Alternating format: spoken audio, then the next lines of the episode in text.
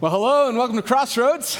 It is good to be here this morning. I think that most of you probably experienced uh, spring break week, and so hopefully that was a great week for you. Uh, in the Manning household, my wife Sarah and my middle son Cademan actually went up to South Dakota to go ice fishing for spring break because nothing says bring in summer like going and fishing and freezing to death on ice, right?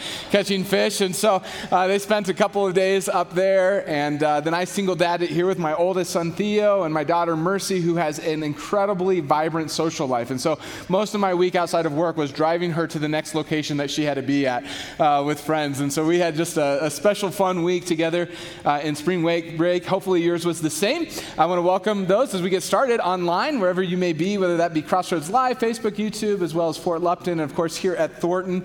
If we haven't had the privilege of meeting yet, if you're new to Crossroads, my name is Matt Manning. I'm the senior pastor here at Crossroads Church. And today uh, we are right in the middle of a six week series that we're doing on parenting called The Six Truths That Every Parent Needs to Know. It's not the uh, Uh, every truth that every parent needs to know, but the six truths, these unchangeable principles, realities that we find in the scriptures that we're taking these weeks to look through and to go through and to look with eyes as parents into what the scriptures have to say to us as parents. And a few months ago, when we were putting this whole series together, we wanted to be bigger than just simply like me preaching a sermon from a stage. We wanted to actually be able to give you resources. And one of those resources is through our podcast. That we have a podcast that Pastor James and I do called Pastors on Pop, where we take pop culture stuff and then tie it to cultural and theological uh, realities. And in this month, we dedicated uh, all of our podcasts, we did four of them, to parenting. And on two of those, Denise McAnally, our wicked awesome children's director, uh, was able to join us. She is so funny and, and so wise when it comes to children. If you haven't checked those out, I would encourage you to do that wherever podcasts are found. And while we're on the subject of our children's ministry, they are so awesome. Our children's ministry, the whole purpose is to come alongside us as, past, as parents um, to walk with um, our kids in their spiritual journey uh, along their faith. And so I'm so thankful for our children's team. And um, as a parent, uh, it is so fun to watch when one of my kids comes home just excited about what they learned in Kidsman. In fact, when my daughter, who's now nine, was about three years old, uh, she came home so pumped one day. We actually caught it on video, and I just thought it would be fun to watch.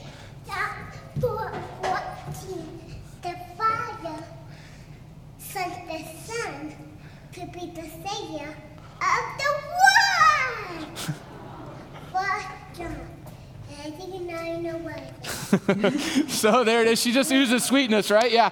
Yeah, she got the verse right, the reference, 1 John 8, 9, 11. We had to work on that one, but she got the words right. And so, um, but man, it is so exciting just to watch our kids' ministry and for them, all the people who volunteer. If you volunteer, I just want to say thank you uh, for the time that you give kids to come alongside parents to really uh, watch kids grow in their spiritual journey with Jesus. It's so fun, fun, fun to watch. So, like I said, we're looking at these six truths uh, that we find in Scripture that when it comes to parents, and these truths are relevant to every single parent here, whether you have littles at home, whether your kids are grown, whether your kids are out of the house, these six truths are always with us as parents. And so, uh, what we've been doing at the beginning of every week is just going through those truths. So, one, that you would know them, but two, if you haven't been here, you'd know where we've been and where we're going. And so, truth number one, we looked at week number one, and we looked at it, and it's this that what you do matters, what you do makes a difference. And in that first week, we just asked the question of what does it look like to be a successful parent?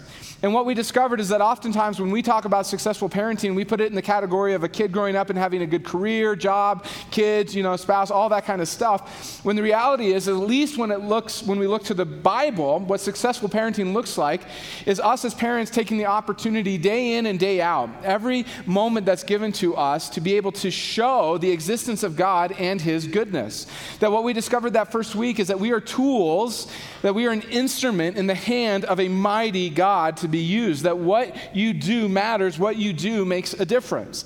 And then week two, we looked at truth number two, which is you're not a parent because you're able. That I think this is one of the most foundational truths that we have to speak about as parents. And on that week, we looked about out our inadequacies and our ineptness when it comes to, to parenting and how oftentimes we feel ill equipped to do what God has called us to do in this task of parenting that is so big, so big.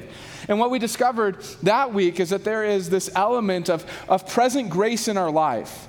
That there's a grace that God gives to us, not just for the past and not just for the future, but grace that God gives to us now. And in that grace, He gives us the things that we need in order to do the past task of parenting that He calls us to. Then, week three, last week we looked at character formation is greater than behavioral modification. And what we saw last week is that you are never, ever just dealing with the actions, the words, the behaviors of your kids, but you are always dealing with the driver, what's causing those behaviors, which is their heart. Their heart.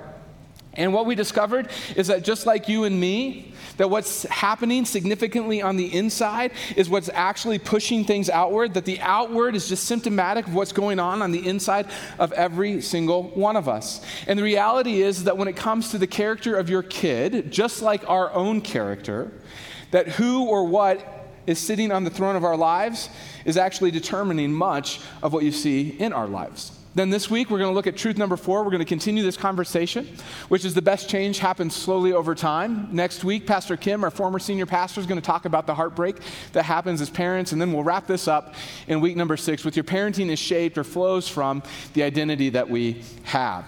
And so today, as we jump into this fourth truth, that the best change happens slowly over time. What I want to do is I want to share a little story from my own family. Maybe you can relate to this if you have kids at home. I think you probably will be able to that when my boys were, were young, they were like five and three years old, um, quite regularly, Cademan would come to me and he would have tears in his eyes and he would be sobbing and he would say, Theo, he hit me. Theo hit me. My big brother hit me. Now, how many of you have ever had, if you have more than like one kid at home, how many of you ever had a deal? Okay, good, quite a few. All right, so this isn't a, an odd story. Okay, so I mean, this was like the hundredth time that this had happened, right? And we had had this conversation over and over again, and honestly, I was really tired of having the conversation. But when this would happen, I would march Theo over to Cademan, and I would say, or I'd take Cademan over to Theo, and I would look at Theo and I'd say, Theo, why did you hit your brother? And he would look at me in the eye and he would say, Dad, I'm really sorry that I hit my brother. I'm a violent man and my heart is just full of sin. And that's why I need a Savior in Jesus. No, that's not what he said. He's a pastor's kid. That's what I wanted him to say, right? But he never said that. The conversation that I was tired of having, that constantly had to have, is I would march Cademan over to Theo. I'd ask him the question, and Theo would say, Because he touched my stuff. I mean, he touched your stuff? Yeah. I told him to not touch my stuff. If he touched my stuff, I was going to hit him. He touched my stuff, so I hit him. Right? And so, you know, I'd punish him and I'd send him up to his room. And as he marched up the stairs, he would remind me of my inadequacies of, of parenting. And if I was truly like concerned with justice, I would punish Cademan for touching his stuff, right? And how unfair all of this was. And, and as he'd walk up the stairs, I'd find myself just so tired and discouraged of having to have this same conversation over and over again. Maybe for you, it's your teenager, right? It's 12:30 in the morning. You'd given her a curfew of midnight. She asked if she could go out with your fr- her friends. You gave her the expectations and told her, "Look, you can need to be home at midnight," and she promised that she would be. And now here it is 12:30 and you're sitting in the chair and your feelings are oscillating between anger and anxiety. You know, you're angry that she's not where she's supposed to be, but you're anxious because you have no clue where she's at. You have the cell phone in hand, but she hasn't called, and then finally she shows up. And there's that moment of relief, this quick moment of release that she's safe, that she's at home, but that soon surpasses because now you know you're going to have to have the conversation that you've had many, many times before. You long for her to, to come into the door and say, I'm an irresponsible teenager. I'm sorry I'm late. It's never going to happen again. And for that to be the end of it, that she's never late again. But instead, she walks in the door and she gives you that irritated look, like she knows what's coming, with a list of excuses of how unfair this is and how she knew the expectations, but how none of her other friends have to deal with it. And you just simply look at her and you say, We'll talk about punishment in the morning. You need to go to bed. And as you as you walk to your own bedroom, you're disheartened, wondering why you have to go through this time and time again, why you have to have this conversation over and over again. Maybe for you, it's, it's your kids are grown, and you have a boy, a man in their 20s, and you watch them make bad decision, unwise decision after unwise decision. And every time they find themselves in making these unwise decisions and finding a little bit of trouble or problems come their way, they come running to you. Hopefully, you can bail them out. And you've had the conversations about boundaries and, and expectations and what it looks like to grow into adulthood and what it means to be a responsible adult. And you would love for them to just stop like shifting the blame, to own his, to own his need for help, but instead what you get is just the rationalization of the decisions that he's making. And you just become deflated in your life, thinking to yourself, I thought that it would be easier. I thought it would be easier when my kids are, my kids are out of the house, but here you are again. And as parents, we've all been in situations like this, haven't we? And we have been in not just one, but thousands of situations like this. And, and if we're being honest with ourselves, there's thousands of situations like this in the future. And in those moments, it's, it's so tempting to see parenting just as this like series of singular events, isn't it? Where we confront, our kid confesses, and then like overnight they're changed. Like they wake up the next morning and they're a brand new kid, they're a brand new child. Like that's what we that's what we hope for. But as a parent, you probably don't think much about this. But that expectation, that perspective on life actually leads to a lot of impatience and disappointment that we experience in our lives. See, in these moments of discipline, we, we get loaded up, don't we? Like, we crank up emotionally. We think if we're just stern enough, if we're just loud enough, if the threats are big enough, if the, you know, the, the punishments are hard enough, then they will change. And they'll change overnight. And then they wake up the next day and you realize it's the same child that went to sleep the night before. and you look at yourself in the mirror and you go, I wonder, like, why isn't this working? Like, I'm doing my very best. I'm trying everything that I know to do. Why? Why isn't this working? Why isn't the things that I'm doing to help, to help this child change? Why isn't it working? And if you've ever been there as a parent, I just want to ask you this question How do you know? How do you know what you're doing isn't working? See, when it comes to discipline and conversations and discussions and expectations, all of those are important things when it comes to parenting. But unfortunately, for most of us, when our children are in need of correction, we believe that if we just show our kids, if we say the right things, if we do the right things, then they'll get it like in this moment, they'll go to bed, and overnight, they'll be changed. They'll be changed. And what we fail to realize in these moments is that our words and our powers, our, our words and our actions don't quite have the power that we think they do. And the reason for that is because of this is that parenting isn't an event, it's a lifelong process. That your parenting isn't these series of singular events, that parenting is a lifelong process that your children do not change overnight. That overnight change does not happen. It happens over days, weeks, months, years, even decades. And as parents, we have to learn to have the perspective of the long game that parenting entails, regardless of whether our kids are in the house or when they grow up and they're out of house. That, that your, your job as a parent, your task of parenting does not end when your kid moves out of the house. And so, for us to help understand this truth, what I want us to do for a few moments is I want to take our kid and I want to put our kids on the shelf, all right? So, we're going to put our kids on the shelf and we're going to take a few moments to look at ourselves in our own lives to help us understand this truth. And the way that we're going to do this is by looking at 1 Timothy chapter 1. And so, if you have a Bible, I'd love for you to go ahead and open it, whether it's a paper Bible like Jesus used or like a phone Bible like everybody else uses. If you don't have a Bible, we'll put it on the screen for you. But when it comes to 1 Timothy, it's written by a guy named that we know as the Apostle Paul. Now, before the Paul, the guy who wrote like half the New Testament, was known as Paul. He went by a different name, and his name was Saul. And Saul was a pretty wicked dude. He was a pretty wicked man. In fact, if you read the book of Acts, you'll find that up until the point of, of Saul's conversion, which was in his like late 20s, early 30s, that most all of his life was just one long abuse of God. It was long, one long mockery of Jesus. It was, it was one like long series of, of just, you know, defaming Jesus and the faith. In fact, in Acts, Saul is on this road to Damascus, a town in Syria, and he's riding on this road, and Jesus meets him on the road, and he asks Saul this question. He says, Why, Saul, are you persecuting me? Like, why are you, why are you torturing the Christians? Why are you killing people? Why are you trying to stop what is good? Why are you trying to put an end to the church? Saul, why are you persecuting me? And so on this road to Damascus in Syria, Jesus meets Saul, and he has this miraculous moment where all of a sudden the murderer, the great persecutor of the Christian faith, comes to know Jesus. And he changes his name from Saul to Paul, then writes like half the New Testament. Years later, Paul is writing to his friend Timothy. Timothy is a younger man, Paul is his mentor, and he's writing to Timothy.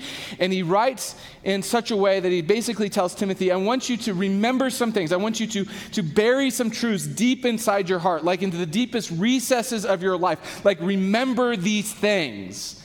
And these things are what we find in 1st and 2nd Timothy.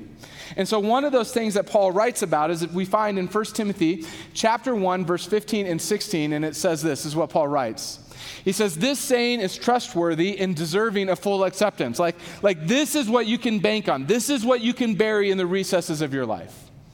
That Christ Jesus came into the world to save sinners, of who I'm the foremost, the biggest, the baddest, the worst of all sinners. But I received mercy for this reason that in me, as the foremost, as the worst, Jesus Christ might display his perfect patience as an example to those who were to believe in him for eternal life. What Paul says to Timothy is, as I want you to use my life, I want you to look at my life, I want you to use my life as a case study for other people in the world. Because I was the worst of worst when it came to sinners. That I mocked God, I murdered people. I had a zeal for things that weren't true, that I lived my life as a wicked man, moving people beyond rejecting and mocking Jesus. And yet, in light of all of the wickedness in my life, in the light of all of that wickedness, Timothy, look at how perfectly patient Jesus was and is in my life. Look how perfectly patient Jesus was able and willing to be for me. Timothy, I want you to remind people, Paul says. I want you to remind people of the perfect patience of God. That I want you to remind people that Jesus came into this world to save sinners, not to condemn them, not to bring condemnation on them, but to bring sinners in with love to know their God. That this, that my life, Paul says, that my life is this picture of God's patience and his mercy that he bears with sinners, that he endures with sinners, that he loves sinners, even the worst of them, like me, Paul would say. And even though Paul wrote this some 2,000 years ago, for every person in this room who has trusted Jesus as their Savior, who has, who has walked with Jesus in their lives, those of us who know the mercy of God would confess that's true of me too. That God has shown his perfect patience, that my life is a testimony to God's grace, his mercy, his love, his endurance, that my life is a picture of God's patience, even if my story is a bit different than Paul's. Like, I look at my own story, and, and I've never persecuted Christians before. I've never murdered anyone. That when I came to Christ and when I came to faith, when I placed my, my faith in Jesus, I was 13 years old. And yet, looking back on my life without a shadow of a doubt or hesitation, I can say that God has been, has been just as patient with me as He uh, was with Paul and He was with you. That I have received the mercy of God. And listen, none of us deserve God's mercy, do we? Like, that's the whole point of mercy, that none of us deserve it. That God is so merciful and so patient with us. And I think back on my life. I think back on my life of all the times that I was so blind to my sin like so often in my life, like, like I'm going through life and, and I walk into the wickedness of my own life. I walk into my own shortcomings, my own temptations, and, and I'm so blind that I don't even see it. I don't even see it. But if I just take the time to like pause, if I just take the, the time just to, to stop and to look back, that I can see all the, the patience and all the mercy that God put upon me. Like I can think back to all the times that, that I rebelled against God. I can think back to all the times that I wandered from God, that I chose to go this way or that way instead of the way that God was leading me. I can think of all the ways that I've rebelled in my life towards God. And then I can stop and I can pause. And I go, man, how amazingly patient and merciful God has been to me. And if I was to ask the question to you, like, how would you answer it? How would you answer the question, how has God shown you his mercy? Because the reality is, is that we've all rebelled. We all have sins. We all have shortcomings. We all have our weaknesses. How has God shown his patience to you? How would you answer that? See, when we're talking about 1 Timothy chapter 1, what we're talking about is two theological terms justification and sanctification. That my justification, and what I mean by that word, is it's that point in time where I put my trust in, when I surrendered my life to God. And in that moment, God declares me righteousness. The power of sin is no more in my life. That that is a moment, that is a point, that is a, a moment in time where that happens, where my justification takes place. However, however, God's work of transforming my life and becoming all that He created to me, to, for me to be, which is the reflection of Him, is literally a lifelong process. That because of the work of, of Jesus on the cross, that every single one of us, every single one of us, we are invited into God's family. And when we are in God's family, we are made his children, that we have the rights and privileges, every right, every privilege of what it means to be his kids, that we are made right before God. But come on, every single one of us knows that we're not perfect, are we? That none of us are, are complete that even though I have been justified, where the power of sin is, is no longer, it no longer has power, sin has, no longer has power in my life, the, the presence of sin is an ongoing reality, isn't it? That even though, my, because of my justification, sin has no more power over me, there is still a presence of sin in my life. And God working in and through me to free me from it. In church world, we call that sanctification. And sanctification is a lifetime long process, it's a lifelong process. That none of us will ever be complete in this life, that none of us will ever be perfect this side of heaven, that we are always growing and learning what it looks like to reflect God, that it's a process, it's called sanctification. So, as we think about 1 Timothy, justification is this moment in time where I'm declared righteous, where the power of sin is no more in my life. That sanctification is then the lifelong process of God working out the presence of sin in my life. So, what's any of this have to do with parenting? Well, we're going to take our kids off the shelf and realize that the way that God deals with us, in light of 1 Timothy chapter 1, the way that God deals with us provides the ultimate model of what God has called us to do as parents. That the way that God has dealt with us in our own lives, in this process of sanctification, is the model of what God has called us to do as parents. That your child, as we saw last week, is full of sin that their heart is not pure, that your child is predisposed to sin, and because of that, not only do they rebel against your authority, but they're also rebelling against God's authority. That they want to make their own way in this life, they want to create their own rules, they want to go about it their own way. And if that wasn't bad enough, your child is just like you, in that they are blind to the, their own sin in their lives that your son cannot see his son, sin in the moment. That your daughter does not see herself in her completeness.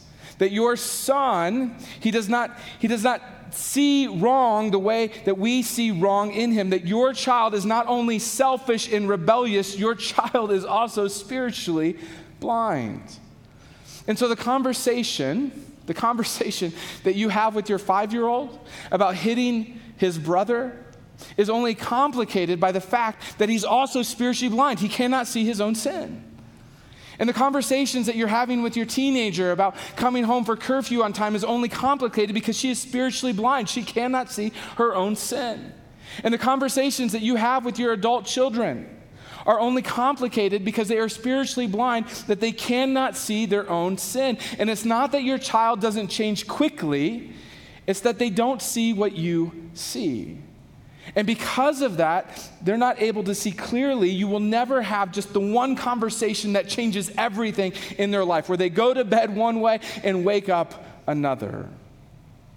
See, if you walk into a room in times of correction with that kind of perspective, just the, the one time quick, we're going to have a conversation, it's going to be done, and we're going to move on, and life's going to be good, and everything's going to be changed. If you walk into a room where correction is needed with that kind of perspective, you will always walk away irritated and discouraged. So, in light of this truth, that the best change happens slowly over time, how do we parent? How do we parent? Well, we don't just give up on our kids right? Like, like several years ago, anybody remember the TV show Swamp People? Nobody, only me? All right, I'm the only one. It was like my favorite show for like six years, right? And so if you don't know about it, it's about this guy in Louisiana, a bunch of guys in Louisiana, like backwoods, back swamp, Louisiana people, right, hunting alligators. That's what the whole show was about. It was very exciting. Well, one episode, one episode, this, this, one of the kids, he was a grown kid, but a kid, they were out, dad and kid were out on the boat together, and kid made like a lot of bad decisions, almost got himself eaten by an alligator, right? Like, like that's how bad it was, like a tense moment. And the cameras t- catch the dad afterwards, and the dad's like, what are you gonna do? Kid gonna do what he's gonna do. It's like, no, your kid almost got eaten by an alligator. Like, you can't have that attitude, right? Like, like we don't just give up on our kids to have them eaten by alligators. All right? So let's just assume that if all these other truths that we look like are valid, right? That you're an instrument in the hand of God. And and that God gives you the grace and everything that's necessary in order for you to do the task of parenting. And if the real issue of your child is not so much what you see on the outside, but what's going on in the recesses of their heart. If, if all of those are true, then we need to make three shifts in our parenting. The first shift is this, is that we need to, to view parenting as one long conversation. That we need to free ourselves from the burden, from the pressure of, of needing to see your child change overnight. Let me say that again. That you need to free yourself from the pressure and the expectation of seeing your child change overnight. If it's just, it will never just be simply one conversation in one point of time. So free yourself from the load of placing all of your hopes and all of your dreams in this one conversation, in this one moment, and realize that you will have the opportunity to have many, many, many, many, many of these conversations as a parent. And always remember that God loves your child even more than you do, that He has placed your child into your family. And in love, He will expose your child's heart time and time and time again to give you opportunity after opportunity to lead your child spiritually so that they can awaken, so that they have awareness, so that they can see. And in their seeing, that they can confess and repent where true transformation happens. That we need to get rid of the mindset where we look at of having to correct or to have to discipline as, as moments of irritation or inconvenience, but rather look at it as a gift given to us by grace by the one who loves your child even more than you do. View parenting as one long conversation. Shift number two is this is to view parenting as a project. Now hear me on this. I'm not telling you to view your child as a project but rather I'm telling you to view the adventure of parenting as a project that has a lot of phases and takes decades to complete. Instead of just reacting as a parent as you are interacting with your child, have a sense of a project. Here's what I mean by that. That this time of year, the spring, brings about um, all of us starting to think about our lawns in the summer, right? Like, like getting our lawns ready. And I have a pretty good vision of what a good lawn looks like. And I know, I know, having done this several times, knowing my lawn the way that I do, that if I want my lawn to look a certain way, I need to make sure that the trees are trimmed, that the garden has mulch, that the grass is fertilized. Invitably, I'm going to have to fix the sprinkler system that I didn't blow out the right way the winter before. Like, like all of that stuff has to happen in order for my lawn to be ready for the summer. Same idea with your kids that you know your children better than anyone, that you know where their struggles are, you know their temptations, you know what drives their anger. You know their weaknesses and their fail spots. You know when rebellion is coming. You know their issues, you know their problems. And the reason that you know their issues and their problems is because their issues and problems look like, a lot like your issues and problems. Knowing all of that, you can be proactive in your child's life. And yet, here's the deal for so many of us, so oftentimes as parents, when it comes to our kids, we parent reactively, don't we? It's like we're surprised when the darkness of their heart explodes into the real world. And when we act responsively, we're acting emotionally. We get charged up in the conversation. We say things that we, that we regret saying later. So instead of being surprised, be actively looking for the opportunities to address what God has shown you about the heart of your child. Look for ways constantly to say a tender word to your kid. When it comes to your five year old, speak the simple things into their life. When it comes to the teenage years, have the complex conversations with them. When they're adults, discuss the sophisticated, but look and capture the God given opportunities that are yours as a parent. The third shift that we need to make is this is to model the patient mercy of our Father. So here's my question for you. That when it comes to our own sin, and when I'm talking about sin here, I'm talking about the habitual sin in our lives, the, the sins that we fall into time and time again, the, the sins that just always seem to be, to be there. Why is it that God allows us to fall into that same sin time and time again? Have you ever wondered why that? Have you ever wondered about that? Like, why doesn't God just like smoke us from the earth? you know? Like, like, if God really is all powerful, why doesn't He just put an end to it? Like, whenever that happens, if you're anything like me, you express guilt, there's shame, there's sorrow there. And, and you're moving through that in your life. And, and again, if you're, if you're anything like me, you have every intention, right, in your confession, like, like this is the day, this is the moment. Like, I'm waging war on this sin. Like, like it's ending tonight, this weekend, this week. Like, it's going to be over in my life and we make that commitment to God, we make that commitment to ourselves, and then it happens all over again. Like, why does that seem to happen to every single one of us? In other words, why does God allow that same habitual sin to happen 99 times over and over again? Here's the reason because He knows on the hundredth time, the thousandth time, the ten thousandth time, that when you get it, you will understand what grace and love is all about. That our transformation is not a one time event in a moment in time, but rather the patience of a father who is full of mercy coming alongside us. And sometimes that's with discipline, and other times that's with grace but a loving Father who comes alongside us, who never leaves us, who never forsakes us, as the way that Paul would say it in another letter, that the one who started, that's God, who started a good work in you, will be faithful to complete that good work in you. See, when it comes to parenting, good parenting has everything to do with your own character. And just like our kids are inclined not to see their own sins, so too do we. But the good news of the Bible isn't that God puts impossible standards upon us and then sits back and judges and condemns us. See, the good news of the Bible is that God puts uncompromising standards before us, and then he sends Jesus in to perfectly live out those expectations, to meet those expectations perfectly on my behalf, so that I can f- be free to admit my failures, my shortcomings, my sins, my temptations, and go to God for help. That at the cross of Jesus, it means that I don't have to deny my struggle as a parent, that I don't have to act as if I'm something I'm not, I don't have to hide from the one, from the one who is able to help me.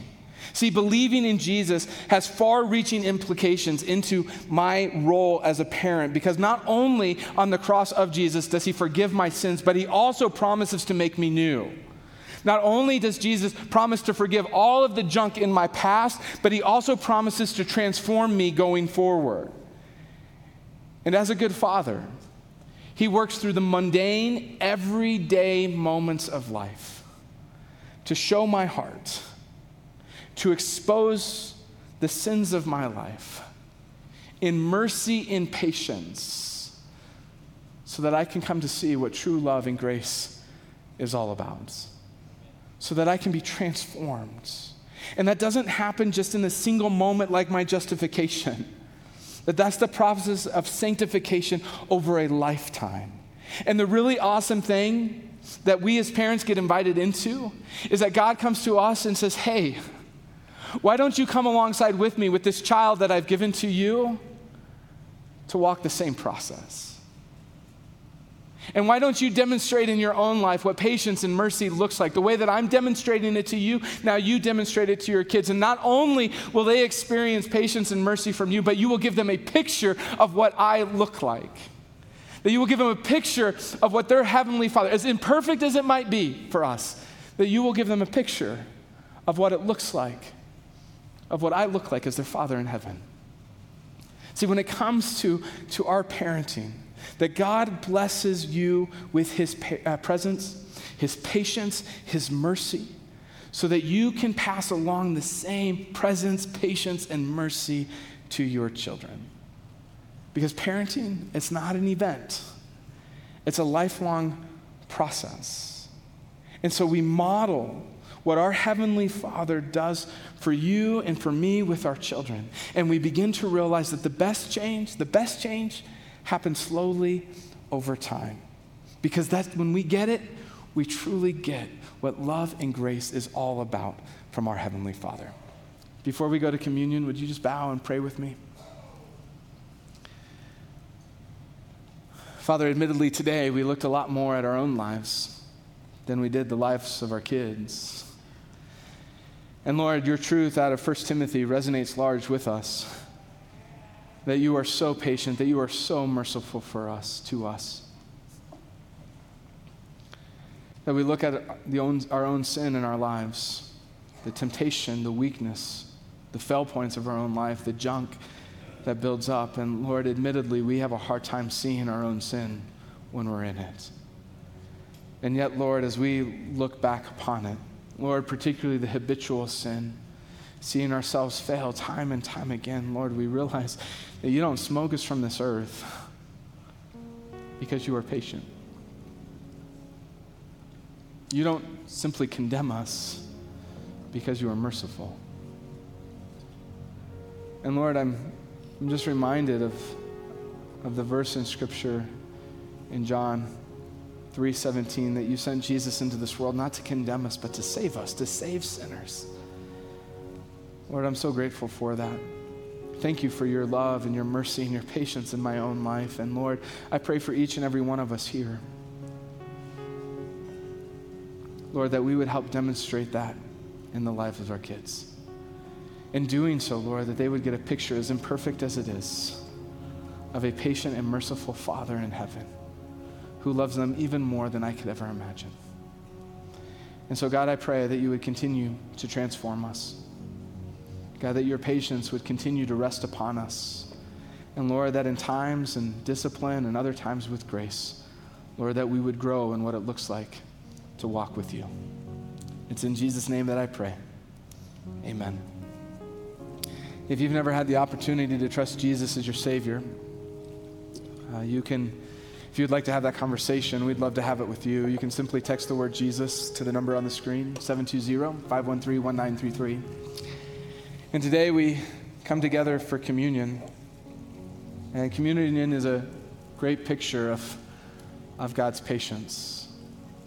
Again, not putting unrealistic expectations on us to condemn us and to judge us, but having these unrelenting standards placed before us that Jesus came and lived perfectly for, and then went to the cross and died because we could not that instead of judgment, we get life because of Jesus. And so today we celebrate that life. We're reminded through the body of Jesus broken on the cross that our sins were taken care of. And through his blood that we've been forgiven.